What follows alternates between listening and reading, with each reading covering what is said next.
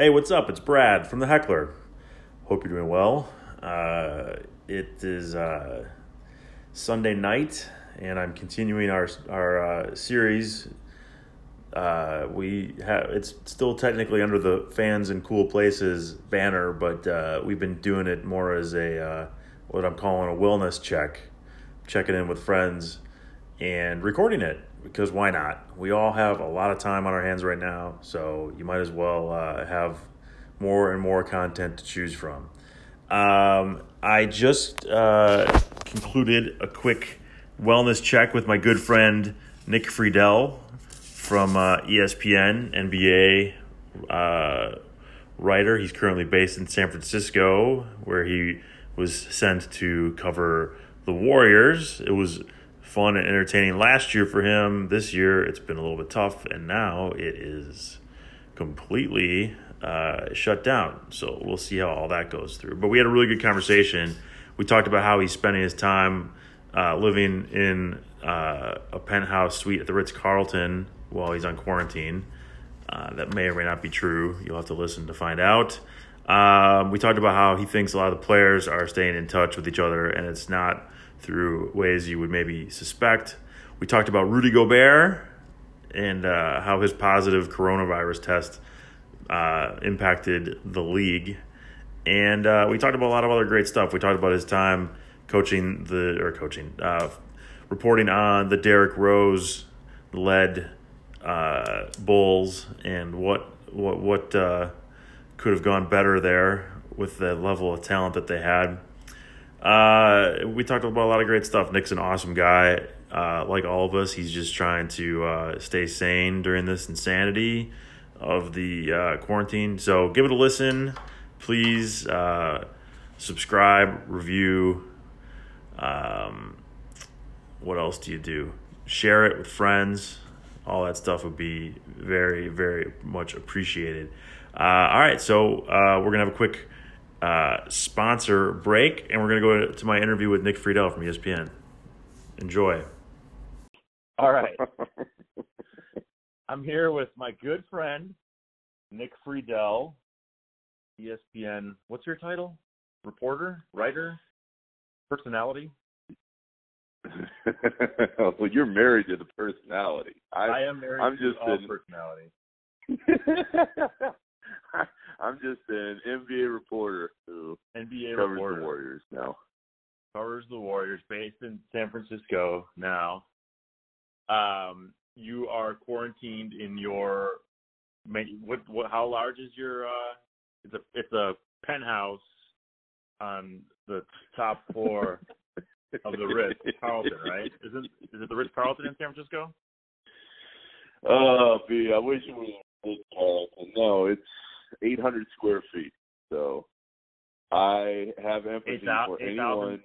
8,000 square feet. No, not 8,000. Not 8,000. I have empathy for anybody who feels like they're stuck in their house and it's getting smaller by the day because I am stuck in this apartment and I sit here and I go, oh, no. Uh, uh, uh ah, so you've been going for walks every day. You've been going for walks or anything? I've been going for walks. I've been going for walks, and it's it's interesting because in the first couple days out here, there were very clearly two sets of people when you went out for walks. One was the group that was defiant. Like this thing yeah. isn't going to stop me from from doing my regular my my regular be on my regular schedule and and do live my normal life. And the other group, if you're walking down the sidewalk, like they're kind of looking at you, going, "Okay, uh, well, we got to keep our six feet distance in between each other, so let's not get too close here." So I think as the days have gone by, at least in San Francisco, I'm starting to see more people out just walking or trying to get their jog in or trying to walk their dog. But you can just tell that the people already are starting to go stir crazy a little bit out here because this is like day 11 out here. I feel like I've been in my house for almost two weeks, and the shelter in place has been in effect a little longer out here than it has in other places. So that's been that has been a little bit of a challenge. Yeah. So how are you persevering? How are you staying sane? Well, see, I. is this your way of saying you're not? uh, I, I I was doing great for the first week because I I had structure. So there was a Yeah. little gym in my apartment that that was staying open, and it was kind of funny because some of the younger Warriors players they live in my building, and I'd seen a couple of them Oh in no the way. gym or in the grocery store, and so we would give each other the nod and the what's up. Just okay, we're all in this together. And then a couple days ago, the gym shut, and Oh. then then I got I started to get a little more worried because I I had the routine down. I would go to the gym, I would come back, take a shower, uh, go to the grocery store, get my food for the next couple days, wash my hands a bunch of times, and and I there was there was some consistency to it. And once the gym Right. shut, I went, oh no. So that has been a struggle. And the consistency part has really it's uh it's it's been elusive in the last few days. It's been a struggle for me to to find my way, but I'm I'm doing much better. I've been getting out and, and just walking by the the water and seeing other people has been good because uh, a shout out to all the the single non-married people that are stuck Right. in quarantine B. That that is that that may be the, the biggest challenge of all because you're sitting there and you're calling your friends, you're Yeah. FaceTiming family and everything, but it's not the same as seeing another human being uh, on a regular basis. Yeah, I was um watching a some video interview earlier with two female comedians. One of them, one of them was married, the other one wasn't, and the one who wasn't married said she had friends. Well, and she I think was doing this, but, but um they were she was just like trying to strike up conversations on dating apps just to like break through the monotony. She said a couple of her friends actually, against everyone's best advice, went and met up with people, which is Oh, I can't boy. imagine. Yeah, a, a quarantine hookup. That seems like a bad idea. Oh boy. Well, you know, desperate times.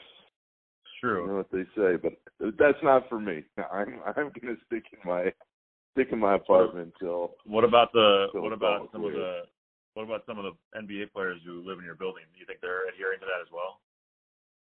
Uh, yes, I do actually. I think in the moment right now, there are so there are so few answers for so many people, and and I think everybody's trying to lay low. I think for a lot of guys, it has been it hasn't been the dating apps. It hasn't been uh, trying to meet people somehow. It's been video games. I think throughout the league, video games have become this the, the this kind of socialization even more than before. Uh, and it's interesting because I had started to work before the the NBA suspended its season on this this story about the gaming culture within the league.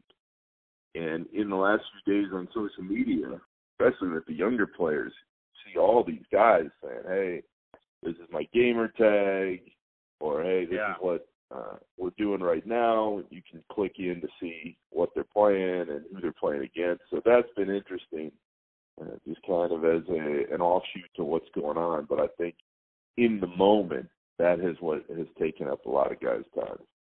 You don't have an Xbox, do you? No, no, I just got Netflix one. Again like a one. month and a half ago.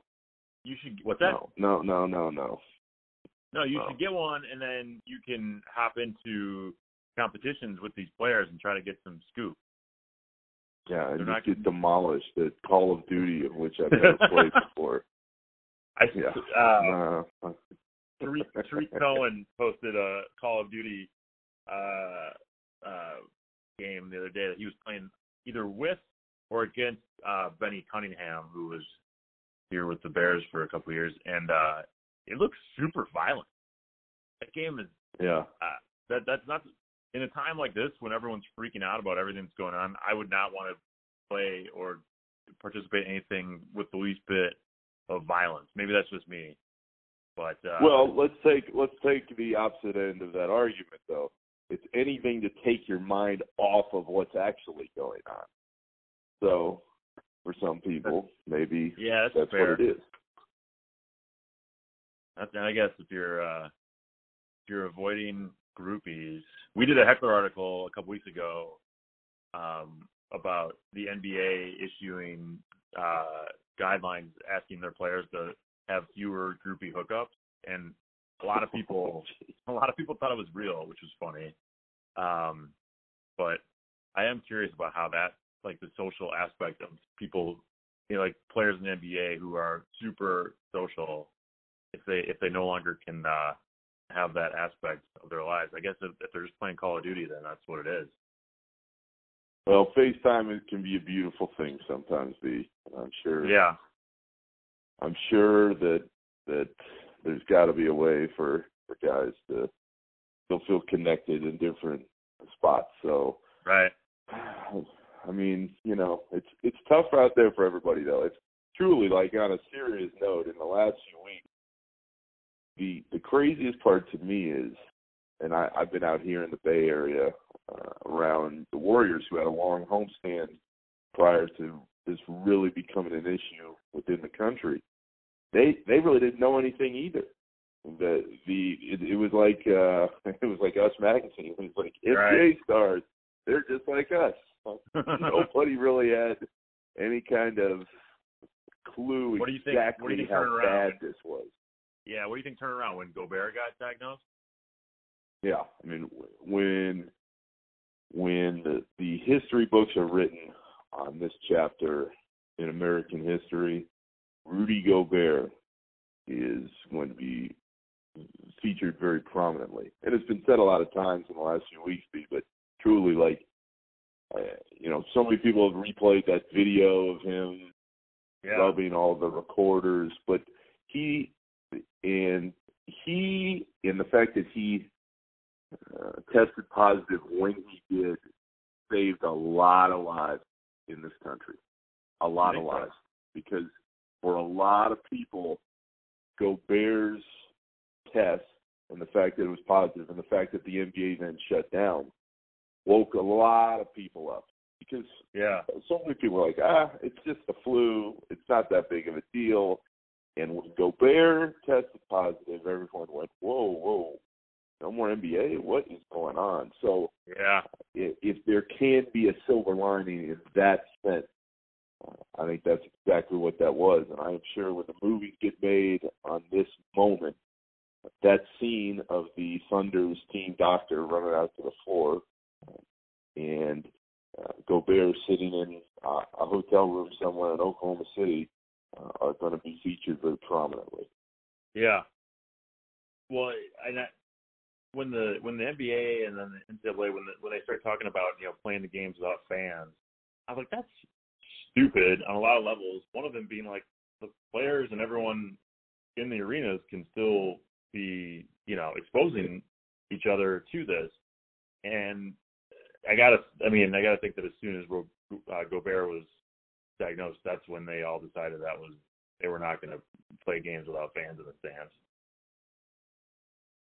Oh yeah, for sure, uh, for sure, because there was that risk of okay, well, uh, just just how uh, how how bad is this for everyone else, and, and for anybody who comes in to contact with with somebody who has the virus. And, and you know that's the, the the the saddest part for so many people is even now, a couple weeks later, we still don't have all the answers. We still don't have all the tests. There's still so much uncertainty about exactly how all these different people may or may not be able to get it, and when's the next time we're going to be able to have a sporting event with fans all over the place. There's just so many questions, but Yeah. there there is no doubt that that that was the tipping point. And I can tell you, just anecdotally, uh, for myself, in the last in those last couple days, those last couple Warriors games, there was one on a Saturday, and there was one on a Tuesday, the night before Gobert tested positive. Myself and some of the other writers are just looking at each other like, "What are we doing here? You know, you- you're not supposed to be around that many people, and Right. here we are in the arena. I, it, was just it, it was a it was a really rough time, and uh, in so many ways. Again, Rudy Gobert. That the fact that if that test came back the way it did, it, it made people rethink just how scary this whole thing was for the country. Yeah. Did you see his Instagram post a couple days ago? I did. Yeah, I did. Yeah, I thought he handled it. I thought he handled that as well as he could. For sure. I'm sure he's embarrassed. The whole world is uh, is replaying that that clip, yeah. and you know he when after it happened. Ahead. That's just the way. After that happened, that's just the way that that that's that's about as good as you could have expected given the circumstances from to yeah. handle it that way. Um, if you were one of the reporters whose recorder or microphone got touched by Gobert, uh, and what what's your what's your range of emotions from when that happens to then? Because it sounded like the people were sort of laughing at it in the media room. So then, so then there's that, and then whatever a day or two later, he gets however long he gets diagnosed. What's if that if one of those if that's one of your recorders that he that he touched? How what's your reaction?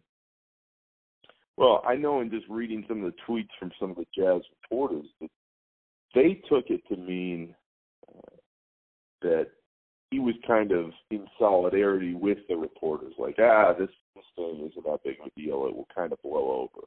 But uh-huh, once okay. he did test positive, you've got to be just terrified. Like, well, is it going to happen to me? Am I am I going to get this too? And then what happens? So, right. the the whole scene was surreal. All these people are getting tested in the locker room that night in Oklahoma City, and uh, you know, you're you're just you're trying to process it all. And I, I think for the entire league, at least for the NBA, everybody's still trying to process it. You know, what happens right. next? When do the games come back? Do the games come back? Uh, the more you read, the more you hear, the more it sounds like that is a really big question if games will be played at all for the rest of the year. Uh, it's just right. that nobody knows for sure, and, and that's unsettled. What's your estimate? It, let, let, let's say that, that like all these, um, you know, quarantine restrictions start to ease up as diagnoses go down, which who knows? That could be a month from now, right? Like, or longer. Nobody knows. But what's your estimation on like once once there's a green light on that, assuming that the NBA is going to try to go forward with an abbreviated schedule or whatever, how long do you think it would take to get players in shape? I would think it would take at least a couple weeks, and that's probably being generous because the the, the league has shut down all its facilities, and nobody, unless you have a, a private gym of your own, uh, your own floor in your house, and a lot of guys do, but unless you have that, just not able to work out the same way. You're not able right. to to stay in shape to to go play an NBA game. So, uh, you know, I know there's there's a lot of speculation, and that's all this is in the moment. But there's speculation. Okay, well, what what happens? You just go straight into the playoffs, and the issue there is all these teams, whether you're going to the playoffs or not, are going to need time to get back into some kind of rhythm. So uh, I think that's a big factor. And, and B, let's be honest, the other big factor, tough factor, is money. Uh, right. I remember Rick Welts, he's the, the team president of the Warriors, and he was honest in his press conference uh, when the topic of the financial implications came up. And that press conference took place Wednesday afternoon prior to Gobert testing positive and the league shutting down. And and Welts' point at that uh, press conference was simple. He's like, look, you miss one game and that's multi-million dollars. You miss right. several games where you don't have a game and, and the arena shut. That is tens of millions of dollars. So the amount of money that the league is losing right now and that that various teams around the league are losing is just astronomical. So yeah. in a best case, I I would still think that each team would play a few games uh, if if they're able to come back this year, just because the all these owners would want at least a couple uh, extra dates to to make some of that money back. And then, do you think I mean, are players going to be comfortable, like even even playing? Like, I mean, you you know, you I don't know how old you were when Magic Johnson was diagnosed as HIV positive, whenever that was, like 92 or whatever. I, I don't. 91. Yeah, I 91. was. I was like seven. Okay, so you don't. Uh, yeah, I was a little bit older. Seven than or eight. Yeah, and um, you know, players that people didn't know much about it's you know how it was transmitted back then. So I remember you know high profile players being like, I'm not sure I want to play against him. Like, what happens if he gets cut? You know, whatever. So like, here's here's this virus that we don't know much about that is clearly very easily transmitted um, through just everyday activities. Are players going to want to be, you know, banging up against each other and and uh, you know in each other's faces when you've got this communicable communicable disease out there?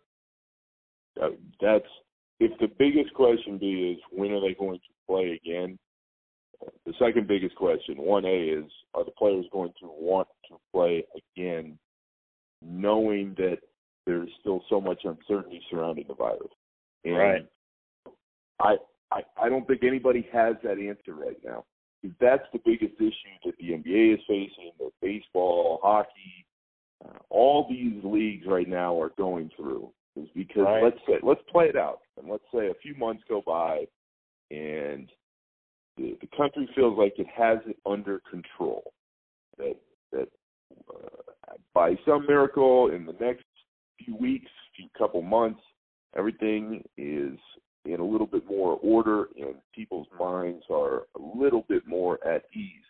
So what happens during that first NBA game even if there are no fans around where they're playing just as hard as ever and a day or two goes by and another player gets sick? Does Yeah. that restart the clock on everything? I mean, and, and that's the issue that the question that nobody has the answer to in the moment, and that is what's tough.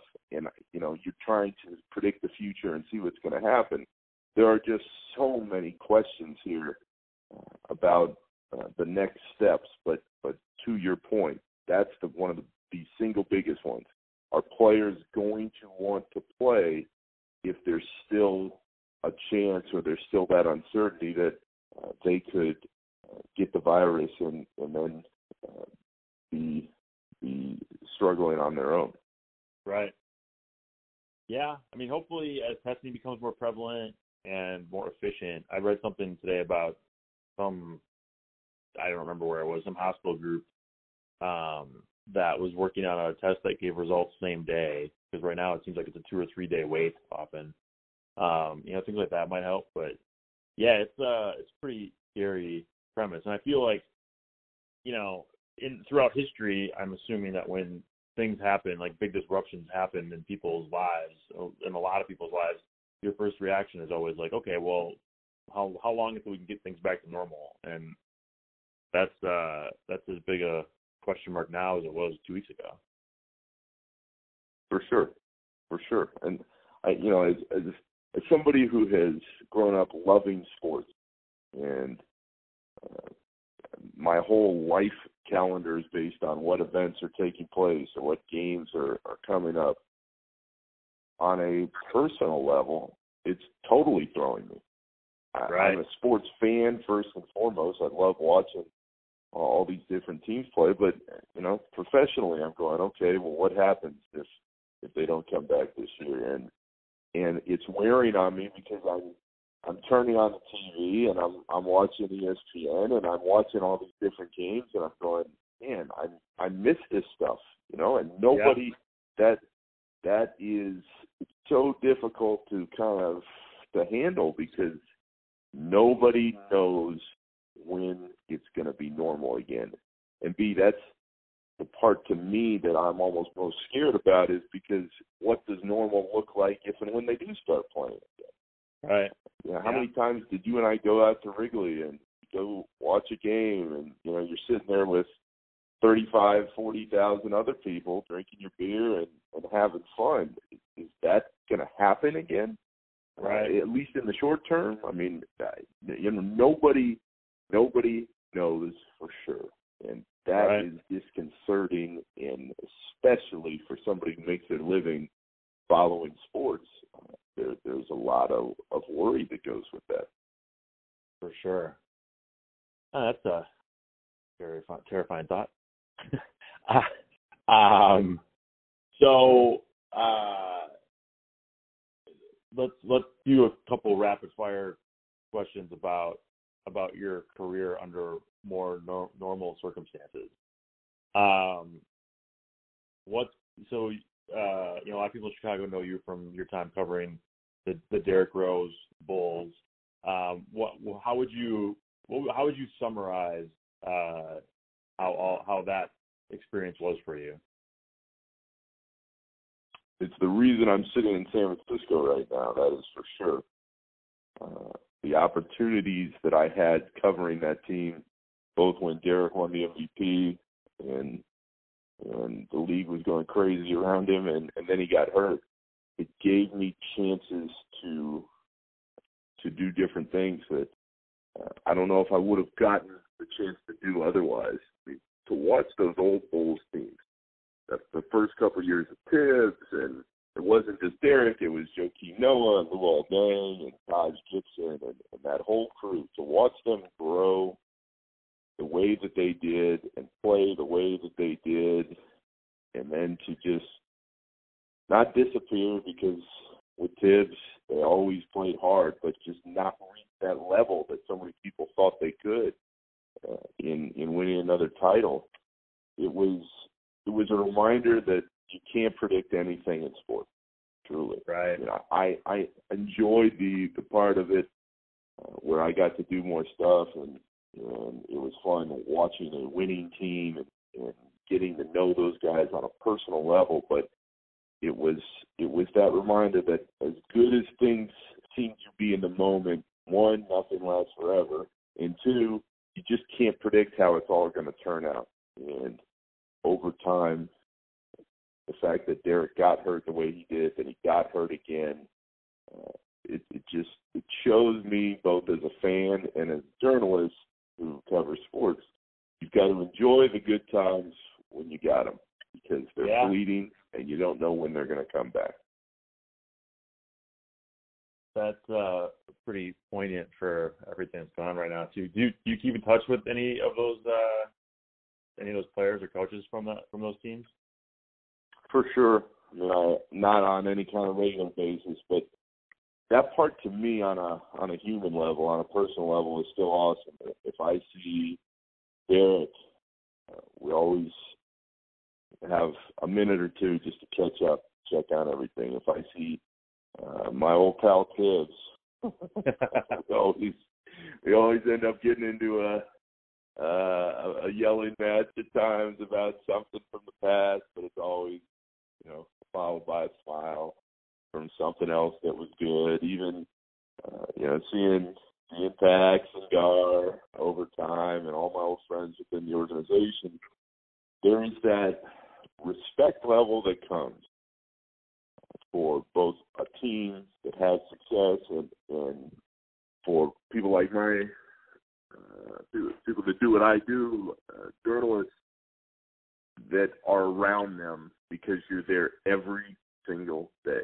You live it with them, and to be in that moment, it was it was just special. They they did not win a title, no, but they brought a lot of joy to a lot of people in the city uh, and the Bulls fans who have supported that team all over the place, and that part is cool. And so, you know, ten years later at this point, and that's crazy. I I started Yeah. in Chicago. I mean, I I damn, it's almost eleven years, but to to know that you were part of that and to still see those guys and have those relationships, uh, that's that's a pretty cool thing.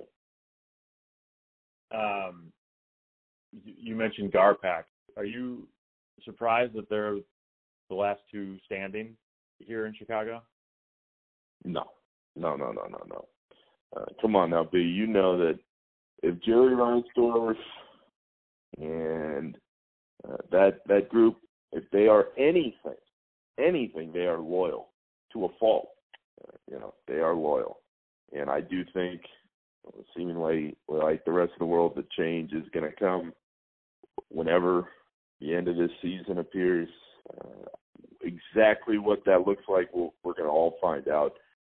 Uh, but I'm not surprised that he stuck with them this long. I, this is how the organization operates. That's how Jerry and and now Michael. That's how they operate. So, uh, you know, you, uh, everybody can scream and yell as much as they want, but they don't own the team. They don't run the team, and this is how they choose to do business. So, uh, I've said it millions of times at this point in the last couple of years. As, as much as uh, GarPax I know want to win, uh, I just think it's time for a new voice within right. the organization. But uh, you know that the fact that they're there and the fact that it has been status quo for so so long uh, is is not surprising at all. Right.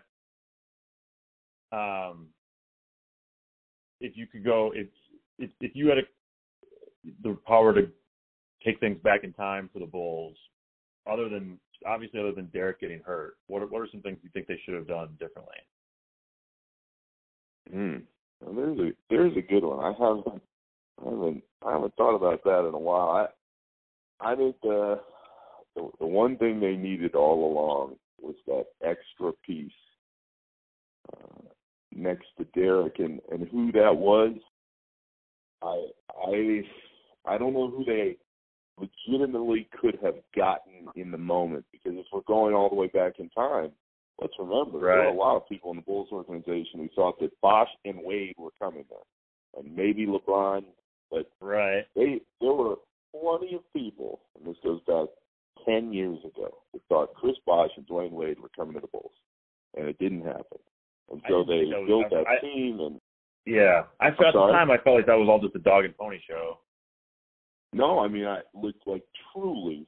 Even now, when you talk to uh, some some old players and, and some people within the organization, they thought that those two guys were on the way, and maybe they could land LeBron. But you know, after that, uh, who who would have been the fit? I I, I always thought that team was a piece away. You know, right. could Rip Hamilton and that that the 2012 playoffs have stayed healthy and been that difference maker. I, you know, mm. knows at this point? But could Carmelo have actually signed in that one year? Could Carmelo, when he was still a really, really good player, could he have helped them get past Cleveland? Maybe. I, I right. will never know for sure. But to me, even now, as great as that team was, I always felt like they were one piece away. And I'm not sure, even when you're playing back all the different moves and, and what could have been.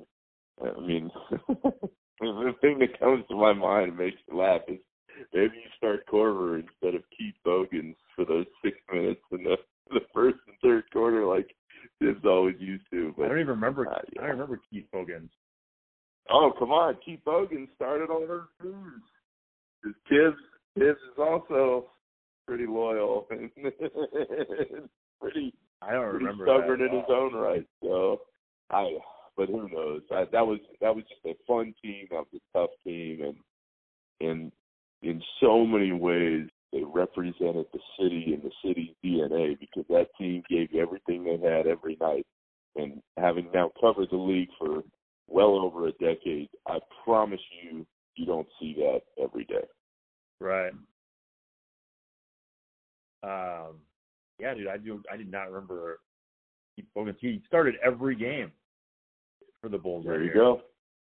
There you go. Oh man, that was back in the the Boozer era as well. Gal, Kurt Thomas. They were playing uh, NBC Sports Chicago today was playing um, in 1990. What year would it have been? Uh, I guess. Yeah, 90 a 96 playoff game, Bulls against the uh, the Heat, and uh, Kurt Thomas was on the Heat back then. Man, Anyway, that, that is stretching it. But that hey, if I'm if I'm all the Chicago station, for like the sportscast with our pal Mr. Ian Greco, I'm playing all the old Michael stuff I can get. Oh, for all sure. Michael all the time right now. For like sure. every Michael Jordan piece of content that you have. Yeah, for sure. And um, like I I follow um the NBA alumni uh uh Instagram account. They don't have many followers, but they they have great content, man. They're they're like today the the Bulls were supposed to play the Celtics, so here's a Bulls Celtics game from 1982, and you're like, oh my god, oh, they're playing they're playing like they're playing like like entire quarters of it on on Instagram. So that's a that's a follow that I would recommend if you're looking to kill time. You get like you get like uh Dick Stockton calling games. Uh Well, that's always it's a good thing. yeah, it's a throwback, man. All right, well we'll wrap it up here with a couple rapid fire things. Um through your time in the league, which player had the had surprisingly good groupie game? Groupie game. Define groupie game for me. just I mean, the guy who just always seemed to have women around him, uh, even if he wasn't maybe, you know, the marquee player on that team or the best looking guy on that team. Oh man, this is going back in a little bit of time, but uh I like I just seeing these guys in public a few different times. Yeah, I'll give you two answers here because girls just like they adore Joakim. They they flat out adore Joakim Noah. Sure. Anywhere anywhere he went. oh my gosh, like it was it was unbelievable. Uh, but uh, an under the radar guy who I always respected both in the way he played and, and just seeing him in uh, in and around and, and how he treated people, and I think uh, that that kind of uh, opened him up to having a lot of, of uh, a lot of fans, a lot of female fans, and just again in those social interactions that you would see. You remember Ronnie Brewer? Oh yeah. Ronnie Ronnie just was a really solid guy, but uh, I can remember that you know he he just he had a way about him uh, in those in those moments where where there'd be all these players all over the place. So I'd always be like, okay, Ronnie, do your thing. So I always respected that about Ronnie Brewer. Well, Uh, that's impressive. Um, he wasn't. Was he the guy who had the the baby mama drama with Floyd Mayweather? Who was I, that? I don't believe. Oh, that was uh C.J. Watson. that was CJ. Yeah. All right. Uh, I remember you also one time telling me that uh, the Turkish Hammer, Omer Asik, had uh, pretty good, pretty good groupie game. Omer. Oh, Omer is a really good dude. I remember, I think it was our pal Jon Greenberg said that he's in Wick- Wicker Park one day, and Omer and uh, his girlfriend are just riding around on bikes, and people are like, Omer, and he's like, what's up? so, I'm not sure exactly how how that translated, but uh but Omer, man, he's he's a good guy. All those guys wanted to mess with him, but they respected him, and uh it,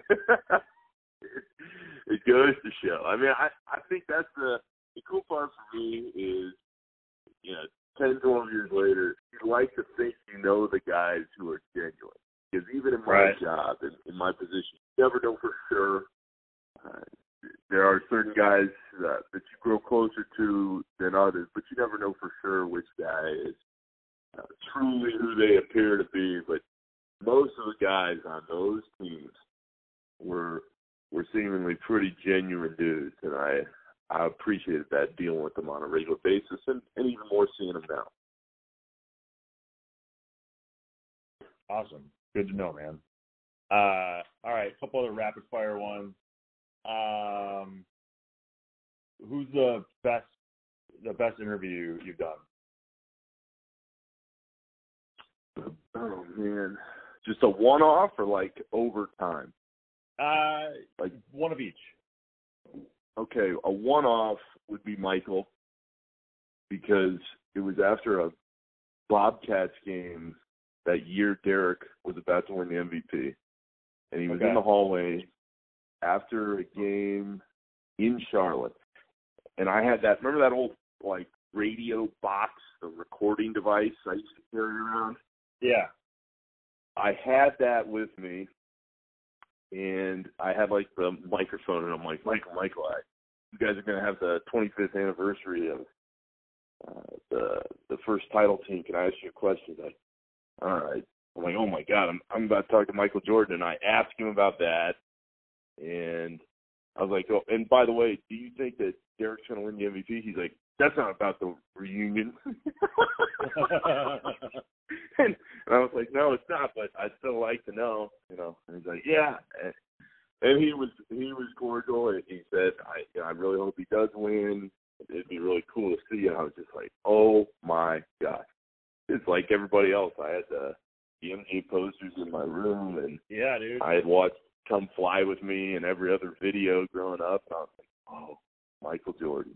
So as a one-off for you know two minutes, three minutes, however long we talked, uh, when we were standing there, to me that's the coolest. And then over time, uh, I would say I would say Joakim when he wants to be on is still to me one of the most entertaining and interesting athletes out there. Uh, Jimmy Butler has always been uh, very honest when, when we've talked, and uh, in the last year or two being out here, I really enjoy talking to Kevin Durant.